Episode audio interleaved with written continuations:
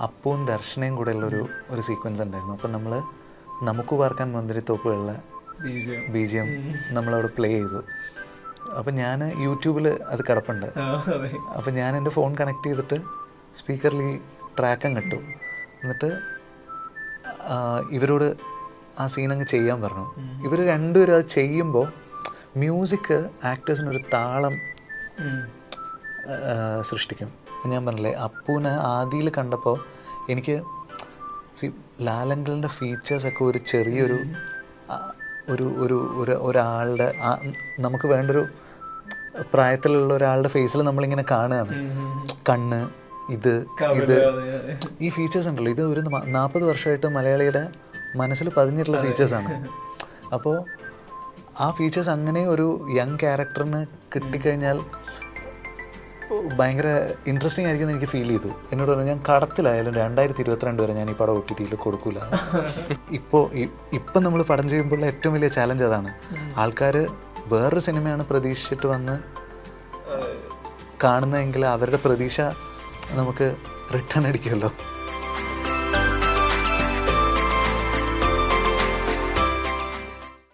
The Q show ടൈമിൽ Vineeth Sreenivasan Visakh Subramaniam. Welcome thank you Hridayam എന്ന cinema ആദ്യം എല്ലാവരും സംസാരിച്ചു തുടങ്ങിയത് വിനീത് ശ്രീനിവാസൻ എന്ന സംവിധായകന്റെ പുതിയ സിനിമ എന്ന രീതിയിലായിരുന്നു.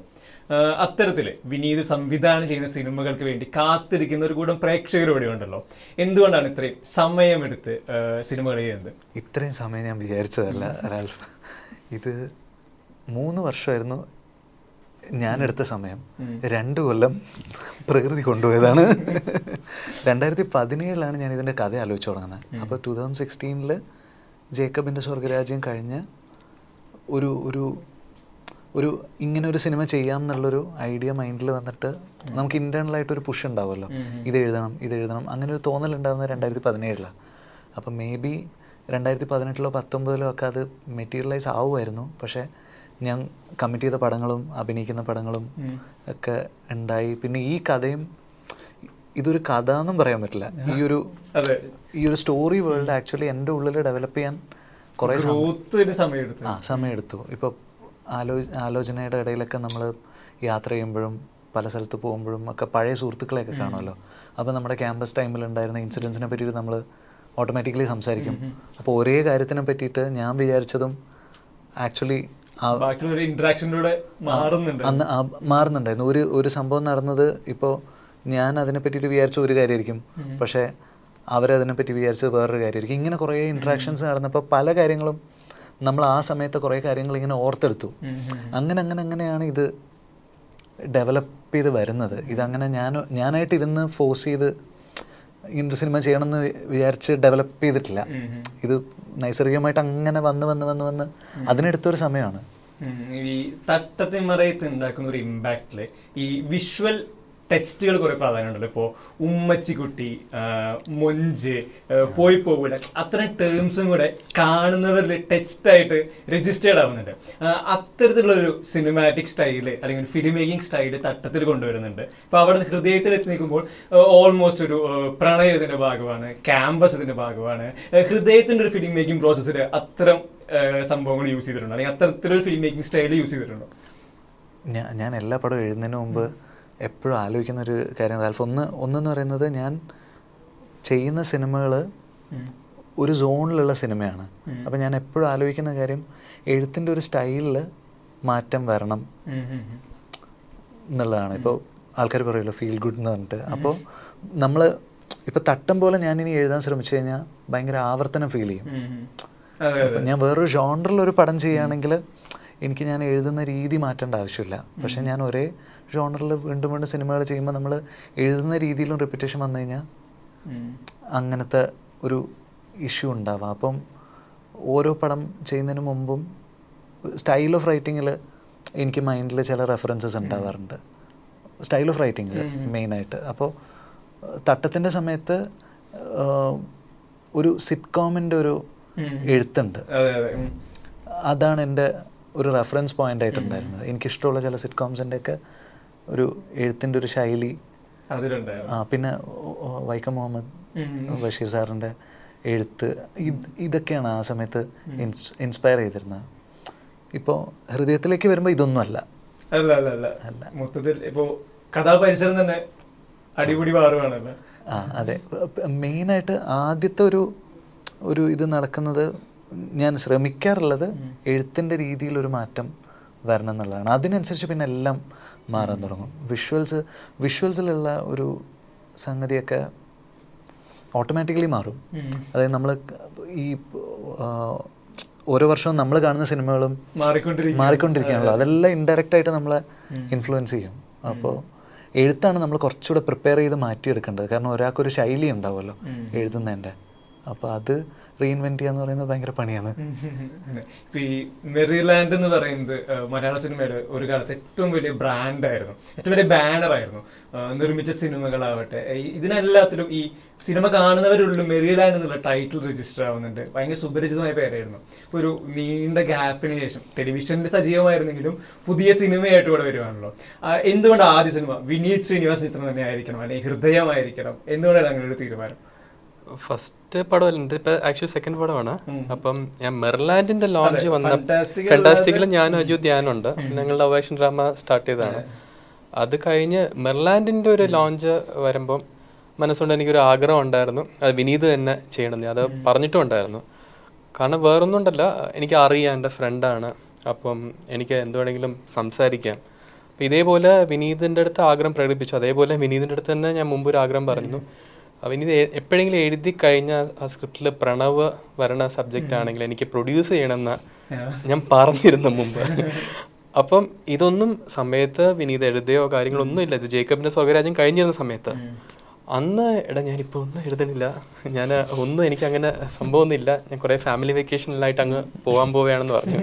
അങ്ങനെ ഫാമിലി വെക്കേഷൻ കുറേ ആ സമയത്ത് കുറേ ടൂറെല്ലാം പോയല്ലേ? പോയിരുന്നു ആ സമയത്ത്. പിന്നെ ഞങ്ങൾ വിട്ടു. ആ സമയത്ത് ആദ്യം ഇറങ്ങി. അപ്പം അപ്പുവിനെ കണ്ടു ഇഷ്ടപ്പെട്ടെന്നുള്ള വിനീത് പറഞ്ഞു. പിന്നെ കോൺവെർസേഷൻ അങ്ങനെ ഇതിന്റെ ഒരു ആഗ്രഹം പറഞ്ഞതാ. ഇത് ലേറ്റർ ഓൺ ഞങ്ങളുടെ ലവേഷൻ രാമ എല്ലാം ചെന്നൈയിൽ പറയുന്ന സമയത്ത് വിനീത് ഒരു dubbing studio A V M സ്റ്റുഡിയോസില്ല ഞാനും വിനീതും ഇപ്പം കാണാമെന്ന് പറഞ്ഞ് ഞങ്ങളൊരു കഴിക്കാൻ വേണ്ടി ഒരു ബിരിയാണി എല്ലാം ഓർഡർ ചെയ്തിട്ട് അങ്ങോട്ടും ഇങ്ങോട്ടും ഇരിക്കുകയാണ്. അപ്പം അജു ഉണ്ട്. അപ്പം ഞങ്ങൾ കഴിക്കുന്ന സമയത്ത് എടാ ഞാനൊരു പടം ഇങ്ങനെ എഴുതി ഇങ്ങനെ തീർന്നു. എന്റെ മനസ്സിൽ ഇപ്പം പ്രണവാണെന്ന് പറഞ്ഞു. ഞാൻ കഴിച്ചുകൊണ്ടിരുന്ന സമയത്ത് ഇങ്ങനെ ഇതേ ചെയ്തിട്ട് ഇത് അടുത്തും പോയി. ഇപ്പം ഒന്നും പറഞ്ഞു കളയല്ല ഇത് എനിക്ക് ഇപ്പം മനസ്സിൽ തോന്നുന്നത് ചിലപ്പോൾ ഞാൻ എഴുതി കഴിഞ്ഞാൽ ചിലപ്പോൾ മാറുമായിരിക്കും. അതുകൊണ്ട് ദൈവമായിട്ട് അടുത്തും പറയില്ലെന്ന്. അന്ന് ഞാൻ അവിടെ മനസ്സുകൊണ്ട് പ്രാർത്ഥിക്കും ദൈവമേ പ്രണവായിരിക്കണേ പ്രണവായിരിക്കണേ അങ്ങനെ ആഗ്രഹിച്ച് യൂണിവേഴ്സ് കോൺസ്പയർ ചെയ്ത് കൊണ്ടെത്തിച്ച ഹൃദയം എന്ന് പറഞ്ഞ പ്രോജക്റ്റ് ആക്ച്വലി അപ്പോഴും ഈ പ്രണവ നായകനാകുമ്പോഴും വിനീത് ശ്രീനിവാസന്റെ എഴുത്തും സംവിധാനം കൈകാര്യം ചെയ്യുമ്പോഴും ഇതിന്റെ ഒരു സെല്ലബിലിറ്റി ഉണ്ടല്ലോ സിനിമയുടെ. ഇതിലൊരു പ്രോഫിറ്റും കൂടെ ആവശ്യമാണല്ലോ. അത്തരത്തിൽ സ്ട്രൈക്ക് ചെയ്യുന്ന എന്തെങ്കിലും എലമെന്റ് ഉണ്ടായിരുന്നു? സി ഞാൻ സെല്ലബിലിറ്റി നോക്കിയായിരുന്നെങ്കിൽ ഈ സമയം ഹൃദയം ഒ ടി ടിയിലായിരുന്നു റിലീസ് ചെയ്തിരുന്നത് സി ഞാൻ ആ പ്രോജക്റ്റ് എനിക്ക് ഇഷ്ടമുള്ള ആൾക്കാർ അല്ലെങ്കിൽ ഞാൻ വളർന്നു വന്ന എന്റെ ഫാമിലി ഫ്രണ്ട്സാണ് ഞങ്ങൾ പ്രണവലായിട്ട്. കൂടെ ചെയ്യുന്ന ഒരു പ്രോജക്റ്റ് അത് ബിസിനസ് പെർസ്പെക്റ്റീവ് അല്ലാതെ അത് മോർ ദാൻ ഒരു കറക്റ്റായിട്ട് ഒരു ഓഡിയൻസിനെ റീച്ച് ചെയ്യണം. ഒരു ബിഗ് സ്ക്രീനിൽ നമ്മുടെ പടം വരണം. ഒരു ആൾക്കൂട്ടം അത് എൻജോയ് ചെയ്യണം. പിന്നെ ലേറ്റർ ഓൺ അത് ടി വിയിലും ഇതേപോലെ ഡിജിറ്റൽ പ്ലാറ്റ്ഫോംസിലും വരണം എന്നായിരുന്നു ആ ആഗ്രഹം. ദൈവം സഹായിച്ച് ഇതുവരെ അതുവരെ കൊണ്ട് എത്തിക്കുന്നുണ്ട്. ഇപ്പോ വിനീഷ് ചെയ്ത മറ്റു സിനിമകളും നോക്കിയാലും ഹൃദയം കുറച്ചുകൂടെ വലിയ സിനിമയല്ലേ? ഇപ്പോ അതിന്റെ ഒരു ലാൻഡ്സ്കേപ്പിന് അപ്പുറത്തോട്ട് സിനിമയ്ക്ക് വലിയ വലുപ്പമുണ്ടല്ലോ. ആർട്ടിസ്റ്റുകളാവട്ടെ ഇതിന്റെ ഒരു എന്റയർ പ്രൊഡക്റ്റിൽ വലുപ്പമുണ്ട്. ഇത്രയും വലിയൊരു സിനിമ ചെയ്യുമ്പോൾ ആസ് എ ഡയറക്ടർ ഒരുപാട് പ്രിപ്പറേഷൻസ് എല്ലാം ഉണ്ടായിരുന്നു? എനിക്കിതിൽ കുറേ ഒന്നെന്താന്ന് വെച്ച് കഴിഞ്ഞാൽ ആദ്യത്തെ ഒരു പടം ചെയ്യുന്ന പോലെയായിരുന്നു പല സമയത്തും. ഒരു മാനസികാവസ്ഥ ഉണ്ടായിരുന്നത്. ഒന്ന് നമ്മൾ സിനിമ ചെയ്ത് ചെയ്ത് വരുമ്പോൾ നമ്മൾ നമ്മുടെ സിനിമയുടെ എഡിറ്റ് നമ്മൾ കാണുന്നതിലൊക്കെ ഒരു എപ്പോഴും നമ്മുടെ ഒരു ഒരു നമ്മുടെ ഒരു ഒരു സോൺ വരുമല്ലോ. നമ്മുടെ സിനിമ എഡിറ്റ് ചെയ്യാൻ നമുക്കൊരു ഒരു കാഴ്ച ഉണ്ടാവും ആ. ഞാൻ ഇതുവരെ ചെയ്ത പോലെ എനിക്ക് ചെയ്യാൻ പറ്റാത്തൊരു സിനിമയായിരുന്നു. ഹൃദയം. അപ്പോൾ അത് അത് അത് തന്നെ എനിക്ക് ഭയങ്കര ഒരു ഒരു ഒരു എന്താ പറയുക ഒരു പുതിയൊരു സംഗതിയിലേക്ക് കയറുന്ന പോലെ തന്നെയായിരുന്നു. കാരണം സ്റ്റോറി വേൾഡ് അത്രയും വലുതാണ്. ഞാനിത് എഴുതുന്നതിന് തൊട്ട് മുമ്പ് ഞാൻ എന്റെ മൈൻഡിലുള്ള മൊത്തം സാധനങ്ങളും ഒരു സീൻ ഓർഡറായിട്ട് എഴുതിയപ്പോൾ ഒരു രണ്ട് സിനിമയ്ക്കുള്ള മെറ്റീരിയൽ ഉണ്ടായിരുന്നു. ചില ക്യാരക്ടേഴ്സിനെയൊക്കെ ഞാൻ എഴുതുന്നതിന് മുമ്പേ ഞാൻ കട്ട് ചെയ്തിട്ടുണ്ട്. അപ്പോൾ ദിലീഷ് ചേട്ടനൊക്കെ ഒരു ക്യാരക്ടറൊക്കെ ഉണ്ടായിരുന്നു. ആ. ക്യാരക്ടറൊന്നും ഇല്ല. സിനിമയിലില്ല. അതായത് എന്റെ സീൻ ഓർഡറിലേ ഇല്ല. സീൻ ഓർഡറിനെ കട്ട് ചെയ്തതാണ് എഴുതുന്നതിന് മുമ്പേ ഇല്ല. കനി ഒരു ക്യാരക്ടർ ഉണ്ടായിരുന്നു. അപ്പോൾ ഇതെല്ലാം എഴുത്തിന് മുമ്പേ ട്രിമ്മായി പോയതാണ് അതിനുശേഷം അത്രയധികം ഡീറ്റെയിൽ ഉണ്ടായിരുന്നു. ഈ ഡീറ്റെയിൽ എന്ന് പറഞ്ഞാൽ കഴിഞ്ഞാൽ ഒരു വെബ് സീരീസിനൊക്കെ ആണെങ്കിൽ ഓക്കെയാണ് പക്ഷെ ഒരു സിനിമയുടെ അകത്തേക്ക് വരുമ്പോൾ ഓവർ ഡീറ്റെയിൽ ആകുമ്പോൾ ആൾക്കാർ ഡൈജസ്റ്റ് ആവാൻ എന്റർടൈൻമെന്റ് എന്ന് പറയുന്ന ഫാക്ടർ പോകുമല്ലോ. ഇത് സ്റ്റഡി ക്ലാസ്സിന് ഇരിക്കുന്ന പോലെ ആവുമല്ലോ. അങ്ങനെ ആവാൻ പാടില്ലല്ലോ സിനിമ അപ്പോൾ ഇത് ലളിതമായിട്ട് എങ്ങനെ പറയാന്നുള്ളതായിരുന്നു. ഇതിലുള്ള ഏറ്റവും ഫോക്കസ് ചെയ്യേണ്ടിയിരുന്ന ഒരു കാര്യം. പിന്നെ ഇത് ഷൂട്ട് ചെയ്ത് കഴിഞ്ഞിട്ടുള്ള ഏറ്റവും വലിയ ഒരു ടാസ്ക് എന്ന് പറയുന്നത് ഇത് എഡിറ്റ് ചെയ്ത് സിമ്പിളായിട്ട് തോന്നുകയും വേണം. At the same time. നമുക്ക് ക്യാരക്ടേഴ്സിന്റെ സംഘർഷങ്ങളൊന്നും മിസ്സാവാനും പാടില്ല. സസ്റ്റെയിൻസ് വെക്കണം എന്നാൽ ഒരു പരിധി കൂടുതൽ സസ്റ്റെയിൻസ് വെക്കാൻ പാടില്ല. അങ്ങനെ ഞങ്ങൾ ഒരു ഒരു ഭയങ്കര ആ രീതിയിലൊക്കെ മുമ്പ് ഞാൻ ചെയ്തിട്ടുള്ള സിനിമകൾ ഒക്കെ എന്ന് പറഞ്ഞാൽ സീൻ ഓർഡറേ അത്രേ ഉണ്ടാവുള്ളൂ. തട്ടൊക്കെ എന്ന് പറഞ്ഞാൽ മുപ്പത് മുപ്പത്തൊന്ന് സീന് ഫസ്റ്റ് ഹാഫ് ഇരുപത്തിയേഴ് സീൻ സെക്കൻഡ് ഹാഫ് എന്നൊക്കെ പറഞ്ഞിട്ട് ഭയങ്കര സേഫ് ആയിട്ടുള്ള ഒരു ലെങ്ത്തിലൊക്കെ അത് നിൽക്കുന്നത്. ഇത് അങ്ങനെയല്ല നമ്മൾ എടുക്കുന്ന ഒരു സിനിമയുണ്ട് നമ്മൾ ടേബിളിൽ ഇരുന്നിട്ട് കാർവ് ചെയ്യുന്ന ഒരു സിനിമയുണ്ട് വിശാഖിനറിയാം അതിന്റെ കുറെ ഈ ആദ്യ സിനിമ പുതുമുഖങ്ങളായിരുന്നു. ഇപ്പോൾ സെക്കൻഡ് സിനിമയിലോട്ട് വരുമ്പോൾ അതിൽ നിന്ന് തന്നെ നിവിൻ പോലെ കൂടെ റീലോഞ്ച് ചെയ്യുന്നുണ്ട്. തട്ടത്തിൽ വിനോദായിട്ട്. ഇപ്പോൾ ധ്യാൻ വരുമ്പോഴും അവിടെ ഒരു പുതുമുഖം എന്നൊരു എലമെന്റ് ഉണ്ട്. ഹൃദയത്തിലൂടെ ഹൃദയത്തിലോട്ട് വരുമ്പോൾ ആദ്യമായിട്ടാണ് വിനീത് ശ്രീനിവാസിനി സ്റ്റാർ കിഡ്സിന് സിനിമയുടെ ഭാഗമാക്കുന്നത് ഇപ്പോൾ കല്യാണി ഉണ്ട് പ്രണവ് ഉണ്ട് അതെന്താണ് അത്തരത്തിലൊരു അപ്രോച്ച് ഞാൻ ആക്ച്വലി ഇതൊന്നും ആലോചിച്ചിട്ടല്ല. ഞാൻ എന്റെ ക്യാരക്ടേഴ്സിനുള്ള മുഖങ്ങൾ തേടിപ്പോയതാണ്. അപ്പം ഞാൻ പറഞ്ഞില്ലേ അപ്പൂനെ ആദിയിൽ കണ്ടപ്പോൾ എനിക്ക് സി ഫീച്ചേഴ്സ് ഒക്കെ ഒരു ചെറിയൊരു ഒരു ഒരു ഒരു ഒരാളുടെ നമുക്ക് വേണ്ടൊരു പ്രായത്തിലുള്ള ഒരാളുടെ ഫേസിൽ നമ്മളിങ്ങനെ കാണുകയാണ്. കണ്ണ് ഇത് ഇത്. ഈ ഫീച്ചേഴ്സ് ഉണ്ടല്ലോ. ഇത് ഒരു നാൽപ്പത് വർഷമായിട്ട് മലയാളിയുടെ മനസ്സിൽ പതിഞ്ഞിട്ടുള്ള ഫീച്ചേഴ്സാണ് അപ്പോൾ ആ ഫീച്ചേഴ്സ് അങ്ങനെ ഒരു യങ് ക്യാരക്ടറിന് കിട്ടിക്കഴിഞ്ഞാൽ ഭയങ്കര ഇൻട്രസ്റ്റിംഗ് ആയിരിക്കും എന്ന് എനിക്ക് ഫീൽ ചെയ്തു. അമ്മൂനെ കല്യാണീനെ ഞാൻ അപ്രോച്ച് ചെയ്യുന്നതെന്ന് വെച്ച് കഴിഞ്ഞാൽ തെലുങ്കിൽ അവൾ ചെയ്തിട്ടുള്ളൊരു ഒരു സിനിമയുടെ പാട്ട് ഞാൻ കണ്ടിട്ടുണ്ടായിരുന്നു. അപ്പോൾ എനിക്കതിൽ ഭയങ്കര വൈബ്രന്റ് ആയിട്ട് തോന്നി ആൾ. അപ്പോൾ ആ ഒരു വൈബ്രൻസി കൊണ്ടുവരാൻ പറ്റുന്ന ഒരാളെ ഞാൻ പോയി പറയുന്ന സമയത്ത് കല്യാണി മലയാള സിനിമ ചെയ്തിട്ടില്ല. വരണ വരണയ്ക്കൊക്കെ മുമ്പാണ് ഞാൻ പോയി പറയുന്നത്. അപ്പോൾ അന്ന് എനിക്ക് അതൊരു ഫ്രഷ് കാസ്റ്റിംഗ് ആയിരിക്കും മലയാളത്തിൽ നിന്ന് ഫീൽ ചെയ്തിട്ടാണ് ഞാൻ കല്യാണിയുടെ അടുത്ത് പോകുന്നത് ദർശനയുടെ അടുത്തും ഇതേപോലെ ടൂ തൗസൻഡ് നയന്റീനിലാണ് ഇവർ ഇവരൊക്കെ ഇതിനകത്തേക്ക് വരുന്നത്. അപ്പോൾ ഞാൻ എനിക്ക് വേണ്ട മൂങ്ങൾ അന്വേഷിച്ച് പോവുകയാണ് ചെയ്തത്. അവരെല്ലാം സ്റ്റാർ കിഡ്സ് ആയി എന്ന് മാത്രമേ ഉള്ളൂ. ദർശന സ്റ്റാർ കിഡ് അല്ല. ഈ ദർശനയുടെ കാര്യത്തിലാണെങ്കിലും ഹൃദയത്തിന് ഹൃദയത്തിന്റെ ഒരു തുടക്കത്തിലെ പ്രണവ് കല്യാണി കോംബോ ആണ് കൂടുതൽ എല്ലാവരും ചർച്ച ചെയ്തിരുന്നത് പിന്നീട് ഈ ദർശന സോങ്ങിനെ ഫോളോ അപ്പ് ചെയ്ത് ദർശനയും കൂടെ ഈ ഒരു മെയിൻ സ്ട്രീമിലോട്ട് സിനിമയുടെ ഒരു മെയിൻ സ്ട്രീമിലോട്ട് വരുന്നുണ്ടല്ലോ. ഒരു പക്ഷെ അന്നിപ്പോ ദർശന കാസ്റ്റ് ചെയ്യുന്ന സമയത്ത് സി യു സോൺ ഒന്നും ഇറങ്ങിയിട്ടില്ല. ഒരു പെർഫോമർ എന്ന രീതിയിൽ ദർശന കുറച്ചുകൂടി രജിസ്റ്റർഡ് ആവണേയുള്ള മുന്നെയാണ് ദർശനയുടെ ഹൃദയത്തിന്റെ ഭാഗമാവുന്നത്. അപ്പോ ദർശനയാണ് പിക്ക് ചെയ്യുന്നത്. ഈ മുഖത്തേടിയതിന് അപ്പുറത്തോട്ട് ഇരുമ്പ് തിര എന്ന് പറഞ്ഞിട്ടൊരു ദർശനയുടെ ഒരു തമിഴ് ഫിലിം ഉണ്ടായിരുന്നു. വിശാലിന്റെ കൂടെയുള്ള. അതിലൊരു സീനുണ്ട് വിശാലുമായിട്ട് ദർശനത്തെ ടെറസിൽ സംസാരിക്കുന്ന എന്റെ ഓർമ്മ അങ്ങനെയാണ്. അപ്പോൾ ആ സീൻ കണ്ടപ്പോൾ ഇത് എനിക്ക് പെർഫോമൻസ് വൈസ് ഭയങ്കര രസമായിട്ട് ഞാൻ പിന്നെ ഓൺലൈനിൽ ചെക്ക് ചെയ്തു. കാസ്റ്റൊക്കെ വന്നിട്ട് ചെക്ക് ചെയ്തു. അപ്പോൾ ഇന്ന ആളാന്ന് ഇങ്ങനെ കണ്ടു. അപ്പോൾ അങ്ങനെയാണ് ഞാൻ ഫസ്റ്റ് നോട്ട് ചെയ്യുന്നത് പിന്നെ ഈ ക്യാരക്ടറിനെ ദർശനം എന്നുള്ള പേര് ഞാൻ ഇട്ടിട്ടുണ്ടായിരുന്നു. എന്നിട്ട് ആര് പറ്റും എന്നൊക്കെ ഉള്ളത് ആലോചിച്ചപ്പോൾ കുറേ കാര്യങ്ങളുണ്ടായിരുന്നു. ഒന്ന് കാർത്തിക ചേച്ചിയുടെ ഫേസുമായിട്ടുള്ളൊരു സിമിലാരിറ്റി എനിക്ക് സ്ട്രൈക്ക് ചെയ്തൊരു എനിക്ക് ബാക്കി ആൾക്കാർക്ക് തോന്നിയിട്ടുണ്ടോ എന്ന് എനിക്കറിയില്ല എനിക്ക് കാർത്തിക ചേച്ചീനെ ഓർമ്മ വരും. ദർശനെ കാണുന്ന സമയത്ത്. പിന്നെ ഞാൻ സ്ക്രിപ്റ്റിൽ ആലോചിച്ചിരുന്ന ചില കാര്യങ്ങളുണ്ടല്ലോ. ഈ മുടി അങ്ങനെയുള്ള കാര്യം. ദർശനയുടെ ഹെയർ ഭയങ്കര ഇൻട്രസ്റ്റിംഗ് ആണ് പിന്നെ ആ ഫേസിലുള്ള ഫീച്ചേഴ്സ് പിന്നെ ഞാൻ കണ്ട പെർഫോമൻസ് ഇതൊക്കെ വെച്ചിട്ട് ചിലപ്പോൾ ഭയങ്കര രസമുണ്ടാവുമെന്ന് എനിക്ക് ഫീൽ ചെയ്തു. പിന്നെ ഞാൻ മായാനദി കണ്ടു. പിന്നെ കൂടെ വന്നപ്പോൾ അതിരുന്ന് കണ്ടു. അങ്ങനെയാണ് ദർശനയുടെ അടുത്തേക്ക് പോകുന്നത്. സിനിമ സെറ്റ് ചെയ്യുന്ന ഒരു ടൈമും കൂടെ കുറച്ച് പുറകോട്ടാണല്ലോ. ഈ നയന്റീസ് കിഡ്സിനൊക്കെ ഒരുപാട് റിലേറ്റ് ചെയ്യാൻ പറ്റുന്ന ഒരുപാട് എലമെന്റ്സ് സിനിമയിലുണ്ടല്ലോ. ഇപ്പോ ക്വർട്ടി ഫോൺ ആവട്ടെ അത്തരത്തിലുള്ള അവരുടെ ഡ്രസ്സിങ്ങിലുള്ള അറ്റയറിലുള്ള മാറ്റങ്ങൾ അപ്പോൾ ഇത്തരത്തിലുള്ള സിനിമ ചെയ്യുമ്പോൾ അതായത് നമ്മുടെ ഓടിക്കൊണ്ടിരിക്കുന്ന കാലത്തിനൊപ്പം അല്ലല്ലോ ഈ സിനിമ വരുന്നത്. അപ്പൊ അതിനൊരു പ്രിപ്പറേഷൻസ് അത്തരത്തിൽ എങ്ങനെയാണ് നിങ്ങൾ ഇതിനെ കണ്ടിരുന്നത് വർക്ക്ഔട്ട് ചെയ്തെടുത്തിരുന്നത്? ഉണ്ടായിരുന്നൊരു ഭാഗ്യം എന്ന് പറഞ്ഞു കഴിഞ്ഞാൽ ഞാൻ എന്റെ ക്യാമ്പസിൽ ഷൂട്ട് ചെയ്യാൻ പോകുമ്പോൾ ഞങ്ങൾ കോളേജിൽ പഠിച്ചിരുന്ന സമയത്ത് ക്യാമ്പസ് എങ്ങനെയായിരുന്നോ? ആ ബ്ലോക്കുകളൊക്കെ അങ്ങനെ തന്നെ ഉണ്ടായിരുന്നു. ഇപ്പം ഞങ്ങളുടെ ബോയ്സ് ഹോസ്റ്റൽ പിന്നെ girls hostel main block O E T ഇങ്ങനെയുള്ള ഏരിയയിലൊന്നും മാറ്റങ്ങളെ വന്നിട്ടില്ല. വന്നിട്ടില്ല. പക്ഷേ ഒരു കഫേ അഡീഷണൽ വന്നിട്ടുണ്ട് ഒരു എയറോ ബ്ലോക്ക് അഡീഷണൽ വന്നിട്ടുണ്ട്. എയറോ ബ്ലോക്കിന്റെ ഭാഗത്തേക്കേ ഞാൻ പോയില്ല. ഞാൻ പഴയ ക്യാമ്പസ് തന്നെ ഷൂട്ട് ചെയ്തു. പ്ലസ് ഇപ്പോൾ ക്യാമ്പസിലുള്ള കഫേ ഒക്കെ അത് ആ സമയത്തും അങ്ങനെയുള്ള ഒരു കഫേ അവിടെ ഉണ്ടാവാം. ആ സമയത്ത് ഉണ്ടായില്ല എന്നേ ഉള്ളൂ.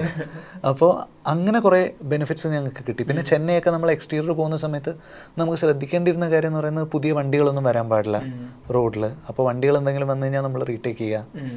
പിന്നെ ഈ ക്യാമ്പസിലുള്ള ക്രൗഡ് ഉണ്ടല്ലോ. അവരുടെ കയ്യിലൊക്കെ എപ്പോഴും നമ്മൾ പഴയ ഫോൺസ് തന്നെ ഗാഡ്ജറ്റ്സിലും ഫോക്കസ് ചെയ്യേണ്ട ഒരു പോയിന്റ് ഇപ്പോൾ കോ ആർട്ടിസ്റ്റ് ഒക്കെ വരുന്ന സമയത്ത് അവരൊരു ഗ്യാപ്പ് കിട്ടിക്കഴിഞ്ഞാൽ അപ്പം തന്നെ ഫോൺ എടുത്തിട്ട് അവർ വാട്സാപ്പിൽ ടെക്സ്റ്റ് ചെയ്തുകൊണ്ടിരിക്കും അപ്പം തന്നെ അവരോട് ഫോൺ നമ്മൾ അകത്തിടാൻ പറയണം. പിന്നെ ഈ ഈ ടേപ്പേർഡ് പാൻസ് ഒക്കെ അല്ലേ ഈ മറ്റേ മറ്റേ കൊറിയൻ കളേഴ്സ് ഒക്കെ ഇതിലൊക്കെ വരുന്ന അതൊന്നും നമുക്ക് യൂസ് ചെയ്യാൻ പറ്റില്ല. ആ ആ ഒരു സ്റ്റൈൽ ഓഫ് ഫാഷൻ അന്നില്ല അപ്പം ഇങ്ങനെ കുറച്ച് കാര്യങ്ങൾ നമ്മൾ ശ്രദ്ധിക്കേണ്ടതുണ്ടായിരുന്നു. അതർവൈസ് കുഴപ്പമില്ലാണ്ട് പോയി. ഈ ഈ സിനിമയുടെ ഒരു ഡിസൈൻ തന്നെ തിയേറ്റർ ഡിസൈനിലാണ് വരുന്നത്. അപ്പോൾ ഇത്രയും വലിയ സിനിമ ഒരുപാട് ആളുകൾ ഒരുമിച്ചിരുന്ന ഒരു വലിയ സ്പേസിൽ കാണുന്ന സിനിമ. ഏതെങ്കിലും പോയിന്റിൽ അത്രമേൽ സമ്മർദ്ദം ഉണ്ടായിരുന്നു ഒരു ഒ ടി ടിയിൽ പോകണമെന്ന രീതിയിൽ? ആക്ച്വലി ഞങ്ങൾ ടൂ തൗസൻഡ് നയന്റീൻ ഡിസംബറിലാണ് പ്രോജക്റ്റ് അനൗൺസ് ചെയ്തത്. ഇപ്പോൾ twenty twenty eight January shoot തുടങ്ങി. അന്നൊരു Onam release August twenty eight twenty twenty എന്ന് വെച്ചിട്ടാണ് നമ്മൾ ഫിക്സ് ചെയ്തത്. പിന്നെ അൺഎക്സ്പെക്റ്റഡ് ആയിട്ടാണ് ഈ ഓരോ കാര്യങ്ങൾ തീരുമാനിച്ചത്. അപ്പോൾ ഫസ്റ്റ് ആദ്യത്തെ ലോക്ക്ഡൗൺ കഴിഞ്ഞപ്പോൾ നമ്മൾ ഫിഫ്റ്റി പെർസെന്റ് ഷൂട്ട് കഴിഞ്ഞു. അപ്പോൾ അന്നും ഇതേപോലെ ഒ ടി ജസ്റ്റ് സ്റ്റാർട്ട് ചെയ്യണേ ഉള്ളൂ സീ സൂൺ അങ്ങനത്തെ പടങ്ങളെല്ലാം വെച്ചിട്ട്. ബട്ട് നമ്മുടെ ഫിലിം തീർന്നിട്ടില്ലായിരുന്നു. അപ്പം അതിന്റെ അതിന്റെ അടുത്ത സ്റ്റെപ്പ് എന്ന് വെച്ചാൽ ഈ പടം കംപ്ലീറ്റ് ചെയ്തതിനുള്ള ബാക്കിയുള്ള പെർസ്പെക്റ്റീവിലാണ് നോക്കാൻ പറ്റത്തുള്ളൂ.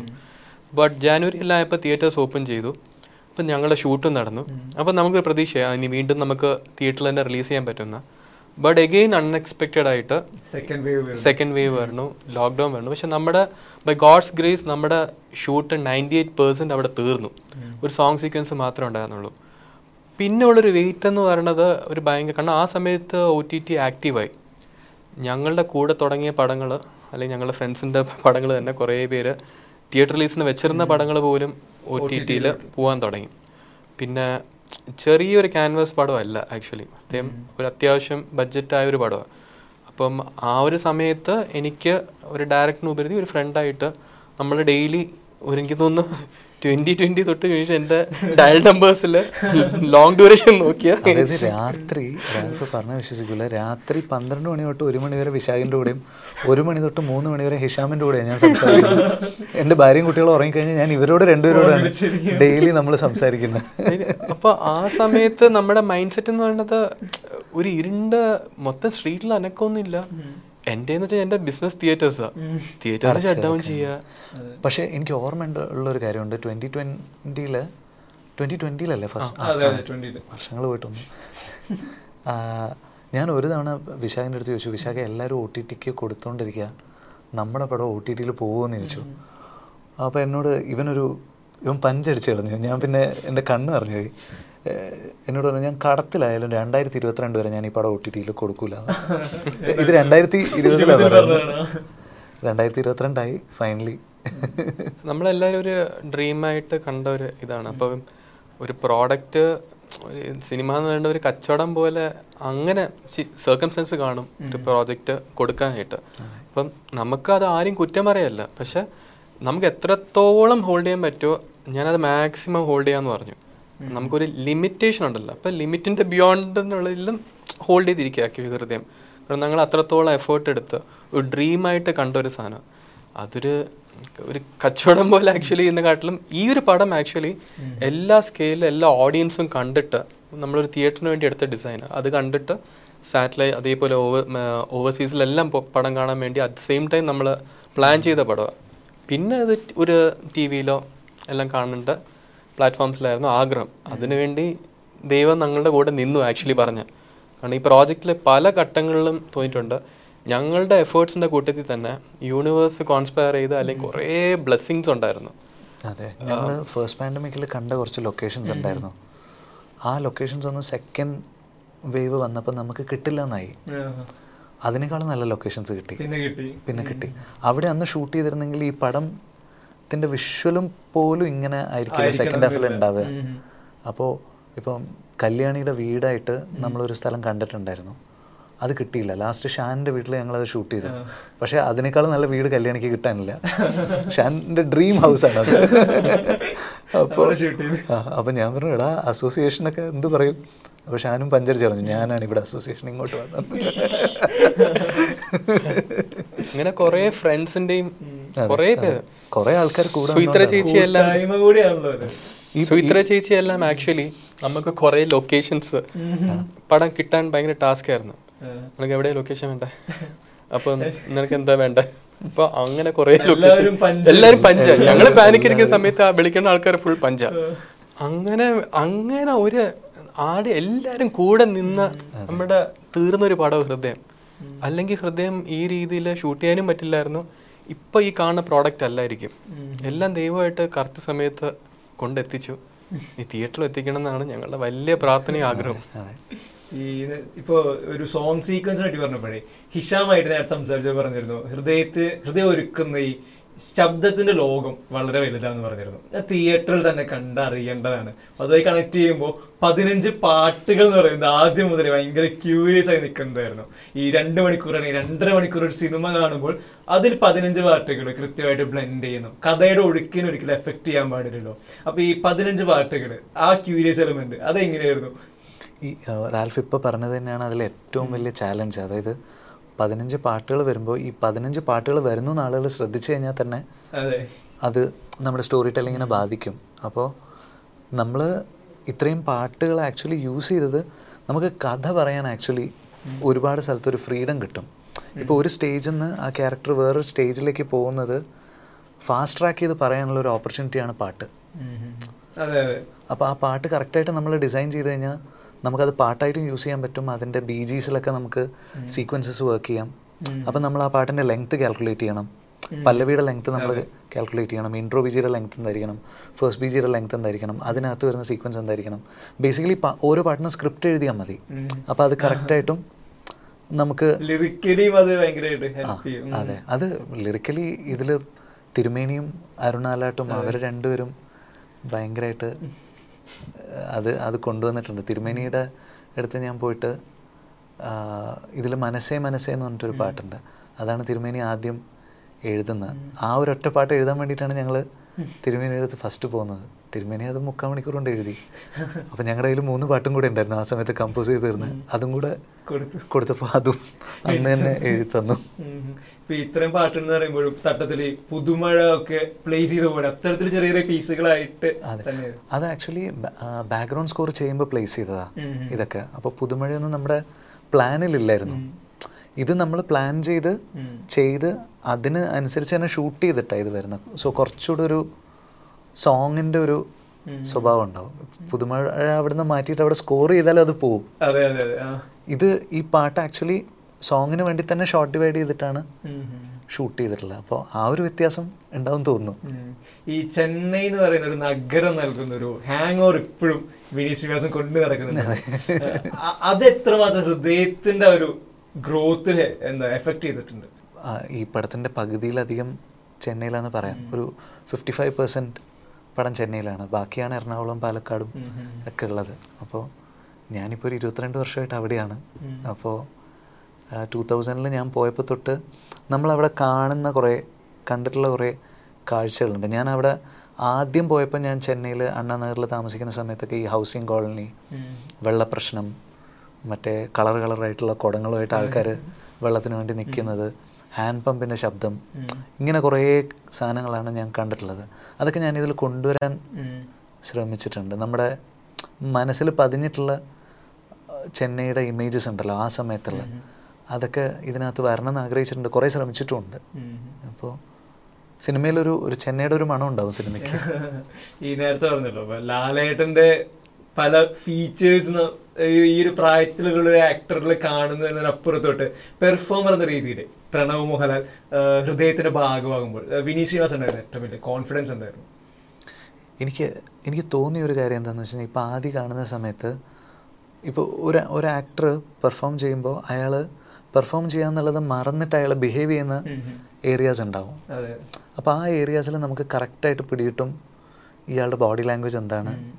ഇപ്പോൾ അപ്പോൾ ആ ഒരു സാധനം എനിക്ക് ആദ്യം ഒരു മൂന്ന് നാല് സ്ഥലത്ത് ഫീൽ ചെയ്തിരുന്നു. ഇയാൾക്കൊരു പേഴ്സണാലിറ്റി ഉണ്ട്. ആ പേഴ്സണാലിറ്റി സ്ക്രീനിലേക്ക് ആ പേഴ്സണാലിറ്റിയുടെ ഒരു എക്സ്റ്റൻഷൻ നമുക്ക് സ്ക്രീനിലേക്ക് കിട്ടിക്കഴിഞ്ഞാൽ. അത് ഭയങ്കര പുതിയതായിട്ട് ആളുകൾക്ക് ഫീൽ ചെയ്യുന്നുള്ളതായിരുന്നു. എനിക്ക് തോന്നിയിട്ടുള്ള കാര്യം. അപ്പം ഞാൻ അപ്പുവിന്റെ കൂടെ വർക്ക് ചെയ്യുന്ന സമയത്തും ഞാൻ അവനെ ഒരു തരത്തിലും മാറ്റാൻ നോക്കിയിട്ടില്ല. അവന്റെ ആക്ച്വൽ പേഴ്സണാലിറ്റി എന്റെ ക്യാരക്ടറിലേക്ക് എങ്ങനെ കൊണ്ടുവരാം എന്നുള്ളതാണ് ഞാൻ നോക്കിയിട്ടുള്ളത്. അവൻ ഇംഗ്ലീഷ് പറയുമ്പോൾ ഒരു ഇംഗ്ലീഷിൽ സംസാരിക്കുമ്പോൾ അവനൊരു ഒഴുക്കുണ്ട്. ആ ഒഴുക്ക് മലയാളത്തിലേക്ക് കൊണ്ടുവരാനാണ് ഞാൻ നോക്കിയിട്ടുള്ളത്. അല്ലാതെ മലയാളം ഭയങ്കര. അവന്റെ അവന്റെ കംഫർട്ട് സ്പേസിലേക്ക് നമ്മുടെ ലാംഗ്വേജ് കൊണ്ടുവരാനാണ് നോക്കിയിട്ടുള്ളത്. നേരെ തിരിച്ചെല്ലാം. അവൻ നേരെ നമ്മുടെ ലാംഗ്വേജിലേക്ക് പോയിട്ട് അത് പഠിക്കുക എന്നുള്ളതിന് പകരം അവന് വഴങ്ങുന്ന ഒരു നാച്ചുറൽ സ്റ്റൈലിലേക്ക് നമ്മുടെ ലാംഗ്വേജ് കൊണ്ടുവരിക എന്നുള്ളതാണ്. അത് പ്രണവ് എന്റെ മൈൻഡിൽ ഉണ്ടായിരുന്നത് കൊണ്ട് ഞാൻ എഴുതുമ്പോഴും അത് അങ്ങനെ തന്നെ ഞാൻ എഴുതിയത്. അപ്പോൾ ഒരു ആക്ടറെ കണ്ടെഴുതുമ്പോൾ ഗുണമാണ്. ഇപ്പോൾ നിനക്ക് എന്നെക്കുറിച്ച് എന്താ ഫീൽ ചെയ്യുന്നതെന്ന് അറിയാൻ എനിക്ക് താല്പര്യമുണ്ട്. അത് മലയാളത്തിലുള്ള ഒരു ഫ്രേസിംഗ് അല്ല. I like to know how you feel about me അത് ഇംഗ്ലീഷിലുള്ള ഫ്രേസിംഗ് ആണ്. എനിക്കത് മലയാളത്തിൽ വന്നാൽ നന്നായിരിക്കും തോന്നി. അപ്പോൾ അതൊരു ആക്ടറിനെ കണ്ട്. എഴുതുമ്പോൾ നമുക്ക് കിട്ടുന്ന ഒരു ഇതാണ്. അപ്പോൾ അങ്ങനെ ഒരു ഫ്രേസിങ് മലയാളത്തിൽ വരുമ്പോൾ അത് രസമുണ്ടാവുമെന്ന് എനിക്ക് തോന്നി. ഞാൻ അങ്ങനെ അങ്ങനെയൊക്കെ ഈ ദർശന എന്ന് പറയുന്ന പാട്ട് ഹൃദയത്തിനൊരു ഫസ്റ്റ് ഗ്ലിംസ് എന്നതിനപ്പുറത്തോട്ട് ഉണ്ടാക്കി തരുന്ന ഒരു ഇമ്പാക്ട് വളരെ വലുതായിരുന്നില്ലേ? എന്തുകൊണ്ടാണ് ദർശന എന്ന സോങ്ങിനെ ആദ്യം പുറത്ത് വിടാം അത് ഇത്രമേൽ ഇമ്പാക്ട് ഉണ്ടാക്കുന്നത് ആദ്യം വിചാരിച്ചിരുന്നു നമുക്ക് ആക്ച്വലി ആ ഓർഡറിലേ വിടാൻ പറ്റുള്ളായിരുന്നു. അതായത് ആദ്യം പ്രണവും ദർശനയും തമ്മിലുള്ള റിലേഷൻഷിപ്പ് രജിസ്റ്റർ ആവണം. പിന്നെ ഇവർ പിരിയുന്നത് രജിസ്റ്റർ ആവണം. അതിനാണ് പിന്നെ നമ്മൾ ആ ഫസ്റ്റ് ഗ്ലിംസ് വിട്ടത്. പിന്നെ കല്യാണിനെ ഇൻട്രൊഡ്യൂസ് ചെയ്യണം. പിന്നെ ഇവരുടെ റിലേഷൻഷിപ്പ് ഫ്ലറിഷ് ചെയ്യുന്നു കാണിക്കണം. അപ്പോൾ എക്സാക്ട്ലി സിനിമയിൽ എന്താണ് നടക്കുന്നത് ഏത് ഓർഡറിലാണ് നടക്കുന്നത് എന്നുള്ളത് ആളുകളുടെ മൈൻഡിലേക്ക് വരുമല്ലോ. അപ്പോൾ സ്ട്രക്ചർ ഒന്ന് ഇൻട്രൊഡ്യൂസ് ചെയ്യാൻ സ്ട്രക്ചർ ഒന്ന് ഇൻട്രൊഡ്യൂസ് ചെയ്യുക അപ്പോൾ വേറൊരു സിനിമ പ്രതീക്ഷിച്ചിട്ട് ആൾക്കാർ വരില്ല ഇപ്പോൾ ഇപ്പം നമ്മൾ പടം ചെയ്യുമ്പോഴുള്ള ഏറ്റവും വലിയ ചാലഞ്ച് അതാണ്. ആൾക്കാർ വേറൊരു സിനിമയാണ് പ്രതീക്ഷിച്ചിട്ട് വന്ന് കാണുന്നതെങ്കിൽ അവരുടെ പ്രതീക്ഷ നമുക്ക് റിട്ടേൺ അടിക്കുമല്ലോ. അപ്പോൾ അങ്ങനൊരു ഇതാണ് സിനിമ എന്നുള്ള രീതിയിൽ അങ്ങനെ ഒന്ന് നോക്കിയതാണ്. ഈ ഹൃദയത്തിന് ഒരു ഫസ്റ്റ് ഇറങ്ങിയ ഒരു സ്റ്റിൽ അല്ലെങ്കിൽ ഒരു പോസ്റ്റർ എന്ന് പറയുന്നതിന്റെ പ്രണവ് ഇങ്ങനെ കൈ വിരിച്ചു പിടിച്ച് നിൽക്കുന്ന ഒരു ഇമേജ് ആയിരുന്നു.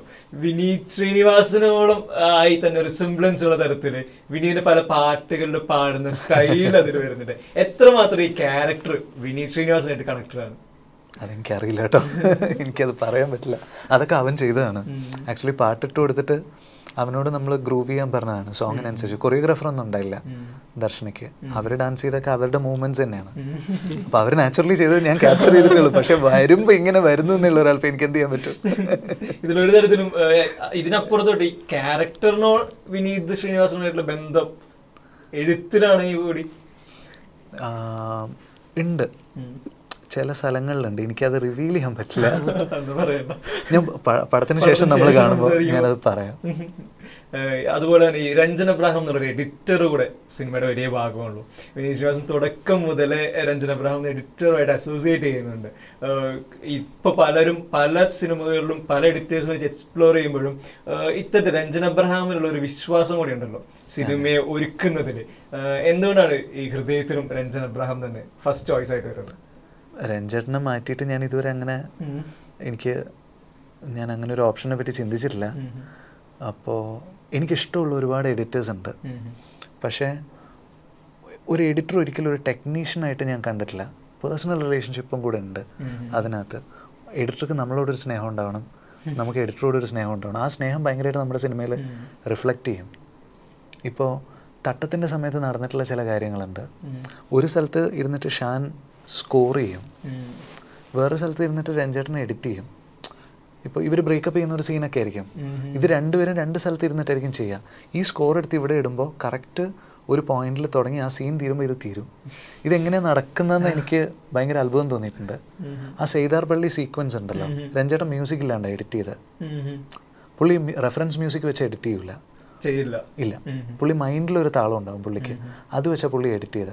ഷാൻ ഒറ്റയ്ക്ക് ഇരുന്നിട്ട് ചെയ്താണ് ഈ സൈദർ പള്ളിയുടെ ആ ഫുൾ ട്രാക്ക് ഇത് അങ്ങനെ ഡ്രാഗൺ ഡ്രോപ്പ് ചെയ്യുമ്പോൾ തുടങ്ങുന്നിടത്ത് നിന്ന് തുടങ്ങും. ആ സിങ്ക് ആവും അതിന് അതെങ്ങനെ നടക്കുന്നു എന്നുള്ളത് എനിക്ക് എക്സ്പ്ലെയിൻ ചെയ്യാൻ പറ്റില്ല. ഇതിൽ അതുപോലെ നമ്മുടെ ഇൻ ഇന്റർവെലിന് തൊട്ട് മുമ്പുള്ള ഒരു സീക്വൻസിൽ വിശാഖ് ഉണ്ടായിരുന്നു ഞാനിത് ചെയ്യുമ്പോൾ ഹിഷാം ഒരു സാധനം ചെയ്ത് അയച്ചു തന്നു. എന്നിട്ട് ഡബ് സൂട്ടിൽ വിശാഖ് ഉള്ളപ്പോൾ ഞാൻ വിശാഖിനോട് പറഞ്ഞു വിശാഖെ നമുക്കിത് ഡ്രാഗൺ ഡ്രോപ്പ് ചെയ്ത് നോക്കാം. തട്ടത്തിലുള്ള മാജിക് ഇവിടെ നടക്കുന്നുണ്ടോ നോക്കാന്ന് പറഞ്ഞു. എന്നിട്ട് ഞങ്ങൾ ഒരുമിച്ചിരുന്ന് ഇരിക്കുമ്പോഴാണ് ഡ്രാഗൺ ഡ്രോപ്പ് ചെയ്തത് ഇതിൽ അശ്വത്ത് സാക്ഷിയാണ്. ഞാൻ കള്ളം പറയുന്നതല്ല. ശരിക്കും നടന്ന ഇതേപോലെ തട്ടത്തിൽ എന്ത് നടന്നോ അതേപോലെ ഒരു പോയിന്റിൽ എവിടെ തുടങ്ങുന്നോ അവിടെ സ്കോർ തുടങ്ങി ആ സീക്വൻസ് തീരുമ്പോൾ ആ സ്കോർ തീരുക. ഞങ്ങൾ എല്ലാവരും ഇങ്ങനെ സ്റ്റണ്ടായിരുന്നു. എസ്പെഷ്യലി ഞാൻ. ഇത് എങ്ങനെ സംഭവിച്ചെന്ന് വെച്ചിട്ട്. കാരണം വിനീത് ഡ്രാഗ് ചെയ്ത് അതിനകത്ത് കൊണ്ട് വെച്ചു. പ്ലേ ചെയ്ത് നോക്കിയപ്പം തുടങ്ങണത് എൻ പോയിന്റ് ഇന്റർവൽ ബ്ലോക്കിൽ കറക്റ്റ് ആയിട്ട് വന്നു. അത് ഈ ടെക്നീഷ്യൻസുമായിട്ടുള്ള ആണ്. അവർ നമ്മുടെ ടെക്നീഷ്യൻസ് അല്ലല്ലോ അവർ നമ്മുടെ കൂട്ടുകാരാണ് നമ്മുടെ ഡ്രീം ഷെയർ ചെയ്യുന്ന ആൾക്കാരാണ്. അപ്പോൾ ഒരു പോയിന്റ് എത്തുമ്പോൾ അങ്ങനെ ആവും. അതെ. ഇപ്പം ഞങ്ങളൊക്കെ എന്ന് വെച്ച് കഴിഞ്ഞാൽ ഡെയിലി പാതിരാത്രി വരെ ഇവന്റെ സ്ട്രെസ് എന്റെ അടുത്തും എന്റെ സ്ട്രെസ് ഇവന്റെ അടുത്തുമാണ് ഞാൻ പറയുന്നത്. അതേപോലെ ഹിഷാമിന്റെ അടുത്തും രഞ്ജേട്ടന്റെ അടുത്തും. അപ്പോൾ ഈ തട്ടത്തിലാണെങ്കിൽ തന്നെ പയ്യന്നൂർ കോളേജിന്റെ വരാന്തയിലൂടെ ആ ഒരു സീക്വൻസിൽ ലൈവ് സ്കോർ ചെയ്തായിരുന്നല്ലോ.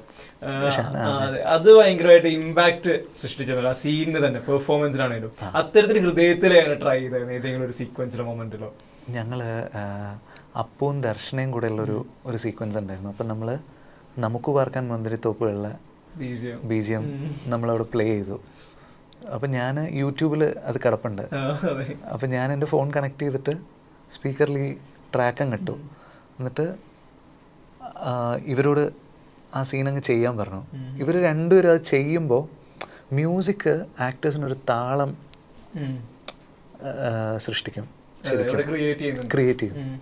അപ്പോൾ ഇവർക്കത് ഫീൽ ചെയ്യുന്നത് നമുക്ക് അറിയാൻ പറ്റുന്നുണ്ടായിരുന്നു. എന്നിട്ട് അപ്പോൾ അത് കഴിഞ്ഞിട്ട് എന്റെ അടുത്ത് വന്ന് ചോദിക്കുകയും ചെയ്തു നമുക്ക് ഇത് തന്നെ യൂസ് ചെയ്യാൻ പറ്റുമോ ഈ ചോദിച്ചു. അവൻ ജനറലി അതൊന്നും പറയാത്ത ആളാണ് വരും ചെയ്യേണ്ടത് എന്താന്ന് വെച്ചാൽ ചെയ്തിട്ട് ആൾ സൈലന്റ് ആയിട്ട് ഒരു സ്ഥലത്തിരിക്കും ഗിറ്റാർ ഉണ്ടെങ്കിൽ ഗിറ്റാർ വായിക്കും അത്രേ ഉള്ളൂ.